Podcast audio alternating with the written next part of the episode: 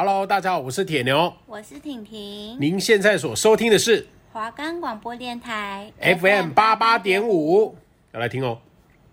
大家好，欢迎收听体育播报员，我是主持人陈燕如，我是主持人施佑珍，带您深入体坛，尽览各种运动盛事。不论是最近发生的体坛消息，或是近期龙争虎斗的热门比赛，甚至是轰动体育界的转会资讯，都可以在本节目体育播报员收听到哦。我们的节目可以在 Fire Story、Spotify、Apple Podcasts、Google Podcasts、Pocket Casts、Sound On Player 还有 KKBox 等平台上收听，只要搜寻华冈电台，就可以找到我们的节目哦。那么话不多说，马上进入第一单元体坛消息。杭州亚运在10月8日闭幕，台湾由空手道项目夺下金牌的女将谷晓霜担任掌旗官。本次闭幕式共75分钟，而在开幕式出现的数位火炬手于闭幕式中再度登场，与现场所有人一同见证火炬塔的火焰慢慢熄灭，并慢慢的离开场馆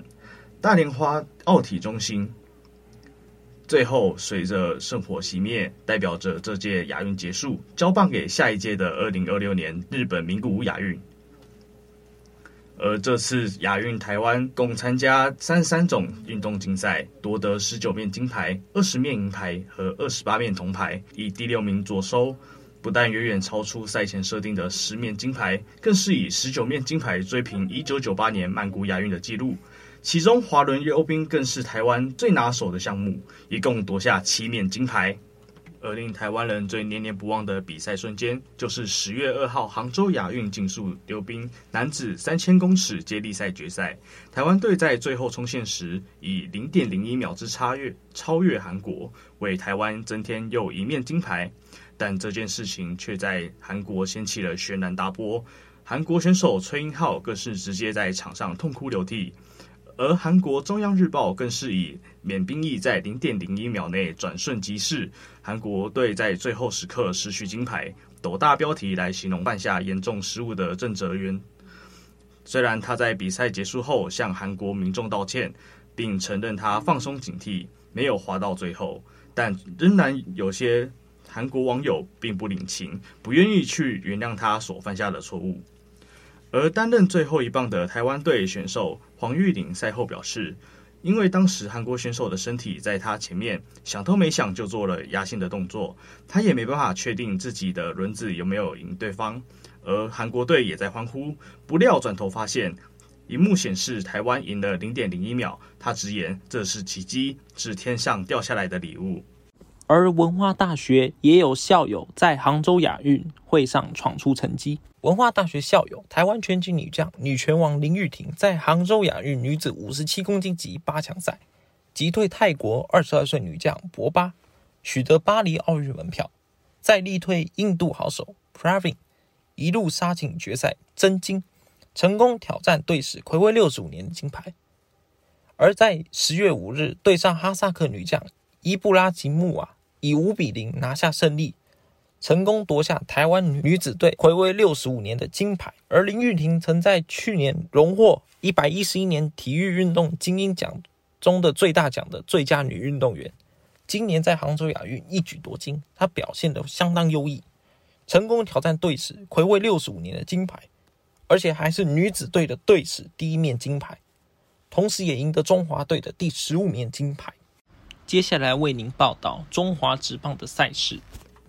中华职棒球队味全龙在10月8号对日兄弟象，赛前举办日本动漫《咒术回战》主题日，同时邀请日本人气偶像三上悠亚开球，吸引超过9600人进场观战。虽然两队以5-5的比分握手言和，但两大人气相聚天母棒球场，也让进场观众的球迷大饱眼福。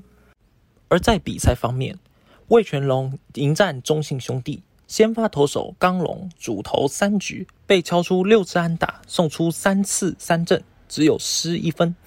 因为第3局下雨而影响提前退场。而暂停过后，龙将打线发威，张振宇遇到4坏球保送，拿摩一养触身球上垒，极力击捞巩冠中外野2垒安打，帮助球队扳平战局。之后刘七宏左外野2垒安打，一口气灌进2分，逆转战局。林子玉4球都是接替投球，3.1 局仅被敲出2支安打，送出4次三振，仅失1分。之后牛棚投手王岳霖、赵景龙、雨中轮番上阵，最终林凯威在球迷呼声中登板，让徐基鸿击出内野滚地球，结束对手7局的攻势。7局下，魏全龙再度沿线打线攻势，极力击捞中外野全垒打，是本季第22轰，助球队扩大领先。而林凯威在第8局继续投球，总计1局投球被敲出3支安打，失去2分。王维忠 0.2 局失1分，陈冠伟 0.2 局无失分。9局下，魏全龙没有能再有攻势，双方最终以5-5握手言和。另一边，中华职棒球队乐天桃园也在10月8日举行辣酷甜趴，集结所有乐天女孩到场应援。虽然在比赛当中以2-4输给富邦悍将，但乐天女孩的赛后演唱会让不少人欢呼连连。但在比赛方面，乐天桃园投手黄子鹏本场比赛先发5局，用98球被敲出7支安打，送出6次三振以及1次保送，失掉2分钟，1分为责任失分。6局后由王志轩1局，陈宇勋 0.2 局，陈冠宇 1.1 局，三人皆无失分。豪进后援1局失掉2分为责失。虽然在第8局下半本有3分落后，但是乐天桃园仍然展现着极强的韧性。一出局一垒上是保送上垒的梁家荣、林鸿玉、朱玉贤先后安打形成满垒，郭永维补上右外野安打追回1分，可惜后续未能逆转战局，而以2-4败下阵来。但本场比赛值得庆幸的是，乐天桃园打者林鸿玉为中职生涯第1400场次出赛，为联盟史上第9多的成绩。接下来为您播报 MLB 美国职棒大联盟的赛事。巴尔德摩精英今年一整年都没有在系列赛被横扫过，其实在上一次被横扫已经是在去年5月中在老虎主场的事了。连续91个系列赛没有被横扫，这是大联盟史上第3长的纪录，结果却在季后赛被横扫出局，导致今年精英的美职联季后赛才不过4天而已就结束了。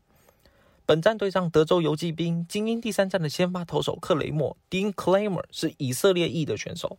他同时拥有美国和以色列2国的国籍。虽然他在美国出生长大，赛前他也表示他对祖国以色列以及最近巴勒斯坦哈马斯之间的战争感到忧心忡忡。这场他肩负为精英在季后赛续命的任务，没想到在第2局就被打垮。他在第1局先被德州游骑兵的选手席格 Corey Seager 敲出阳春炮，2局2出局之后出现乱流，这局2支安打形成2-3垒有人，精英教练还决定故意4坏保送第1局敲出全垒打的 Higer， 垒包填满之后被下一棒的加佛 Mitch Gavard 敲2分打点的2垒打，然后再被贾西亚 Andres Garcia 敲出2分炮，游击单局灌进5分，几乎已经确定了战局。游骑兵的王牌投手 Nathan Eovaldi 头7局只被敲出5个安打，失1分。虽然查普曼在第8局又制造了剧场，被敲1安打以及送出2个保送，弄成满垒，但是游骑兵的终结者投手雷克里雷克 Jose Leclerc 上场之后，让精英阵中季后赛经验最丰富的希克斯 Andron Hicks 打成内野滚地球出局。第9局，他在以3球演出再见3振，游骑兵以7-1赢球，睽违12年来晋级美职联冠军战。而在另一边，休斯顿太空人对上明尼苏达双城，太空人本战派出阿奇迪 Jose Euclid 先发，盼能上演漂亮关门。双城则是派出 Ryan Joe Ryan， 希望延长战线。不过1局下，双城就靠着超狂新人 Louis Royce Lewis的阳春炮先持得点。2局上太空人也不甘示弱，布瑞德利 Michael Bradley 也回敬阳春炮，立刻追平。2局上太空人重炮阿布雷尤 Jose Abreu 轰出2分炮，将比数以3-1超前。6局下，双城另一位新秀朱利安 Edward Julian 也轰出阳春炮追回1分。不过9局下，太空人压上终结者投手普雷斯利 Ryan Presley关门，最后连标 3K 以3-2收下胜利。太空人连续7年挺进美职联冠军战，而本赛季的美职联冠军战将由太空人对决11日提前晋级的游骑兵。这个赛季两队的对战实力，太空人取得9胜4败的优势。接下来是关于日本职棒的方面。日职太平洋联盟例行赛于10月10日，也就是台湾国庆日正式结束。欧力士的王牌投手山本由伸以16胜，防御率 1.21， 169次三振，最高胜率 70.27， 连续三年勇夺洋联投手四冠王，成为日本职棒史上第一人。而在今年，山本由伸他变了他的投球姿势，他的左脚几乎都没有抬起来，用滑动的方式往前踏，却仍然能够投出载至洋联赛场的球技。而山本由伸本赛季先发23场，有2场完投，1场完投完封，其中就包含了9月9日的无安打比赛。整个赛季他拿到了16胜6败，防御率 1.21， 总共164局用了169次三振，被打击率只有 1.98， 每局被上垒率为 0.88。山本由伸一举夺得了本赛季洋联胜投、防御率、三振王以及最高胜率等四大奖项。而根据体育报纸的报道，山本由伸他超越了2011年的乐天金鹫强投田中将大的 1.27， 单季防御率只有 1.21，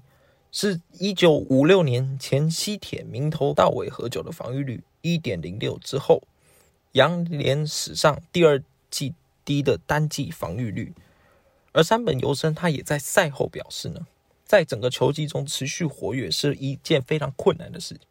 如果能做到这一点，又可以帮助球队连三年以洋联第一结束例行赛，感觉他自己成长了很多。而山本由伸也说，接下来球队还有季后赛、系列赛，甚至是日本大赛，他会努力帮助球队成为日本第一。第三，转会资讯。阿根廷球王里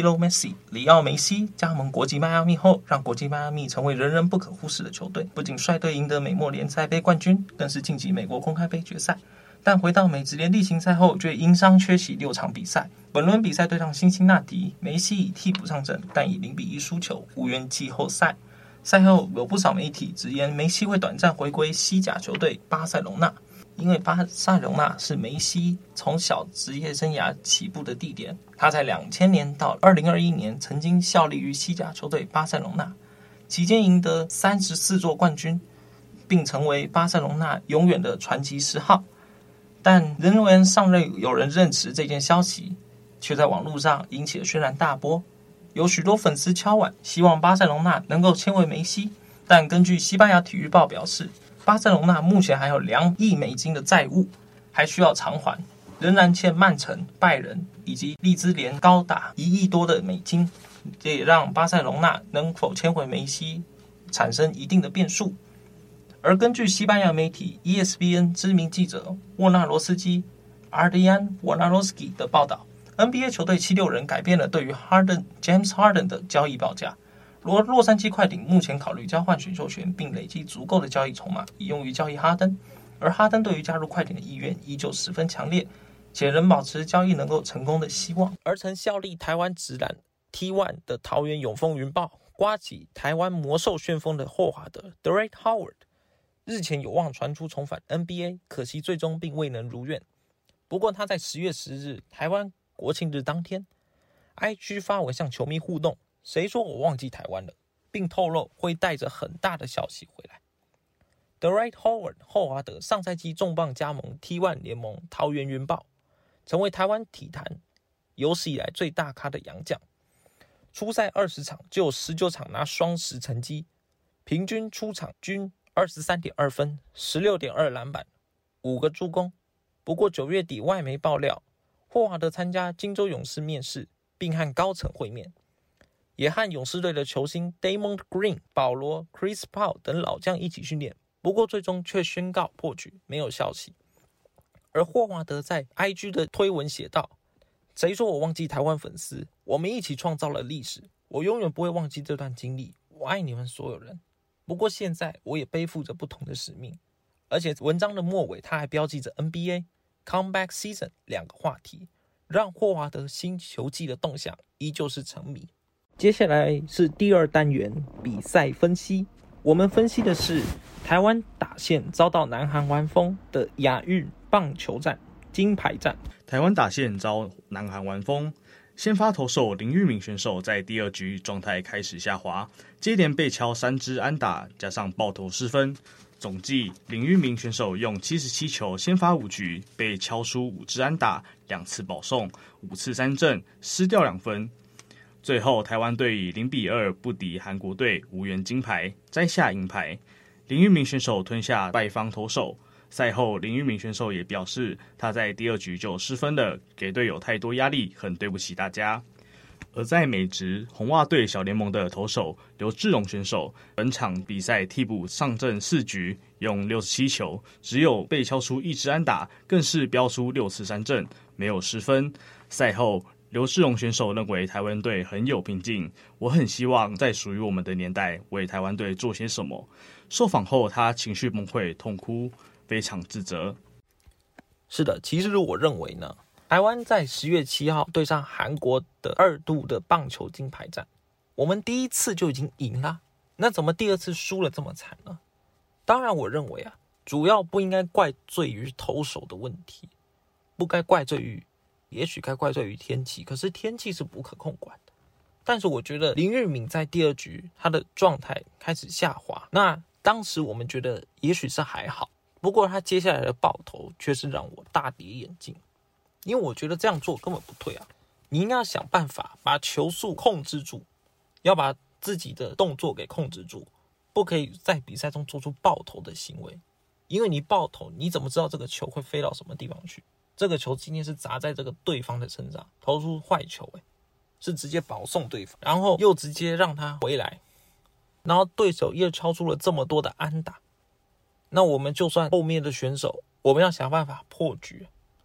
但是我们问题也来了，对方的选手，对方的投手又不是吃素，他们也会有很多的方法去守备啊，更不要说我们的守备其实跟对方比起来，我们的深度仍旧是有待加强嘛。毕竟对方职棒的选手是非常多的，而且我认为台湾的职棒跟南韩的职棒素质实力来看应该是差不多的，但是他们选了比较多，可能他们有外援一些投手，或者留过美国大联盟的投手或者打者，那我们这边没有一个是大联盟的